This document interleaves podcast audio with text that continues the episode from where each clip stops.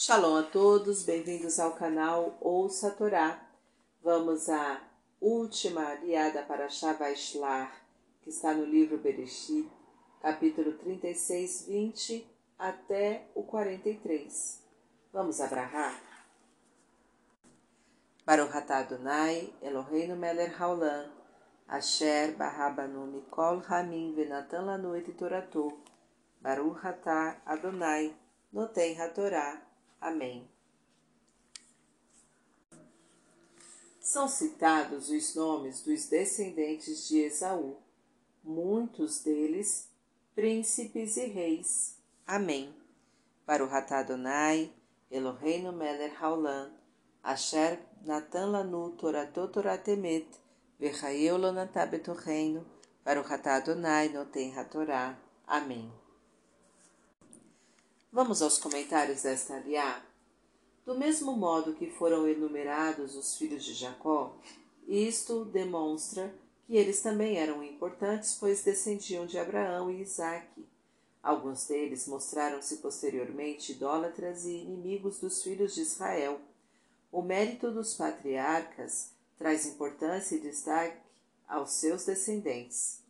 Mas cabe a cada um decidir se irá cumprir ou não os ensinamentos divinos. Não basta ter ascendência boa, devemos nos esforçar para ter os mesmos méritos que nossos antepassados. Quem será príncipe ou rei é decidido por Deus através de seus critérios, que são inacessíveis à nossa compreensão.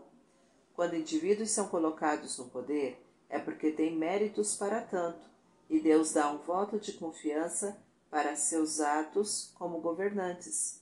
Se durante o seu governo demonstrarem ser maus, corruptos, etc., o julgamento será feito no devido tempo. Para refletir. Se você tem riqueza material e desfruta de comodidades, isto se deve aos méritos dos seus atos e ou dos atos de seus antepassados. Considere isto como um voto de confiança divino em você e faça o bem para continuar merecedor do que Deus lhe proporciona. Se você foi abençoado como antepassados bons e justos, aprenda deles como agir e se comportar, procurando imitá-los no cumprimento dos mandamentos divinos. Se você tem o livre-arbítrio para fazer o bem ou não e é responsável pelos seus atos. Se você fez algo errado e ainda nada de mal lhe aconteceu, apresse-se em consertar o que fez, arrependendo-se e não mais incorrendo no erro. Para exercitar, faça uma lista de cinco coisas que você aprendeu com seus pais e que lhe são muito úteis atualmente. Comente abaixo. Tá gostando do conteúdo do canal? Então curta, comenta, compartilha. Se ainda não é inscrito, se inscreve, ativa o sininho e fica por dentro das novidades. Shalom a todos!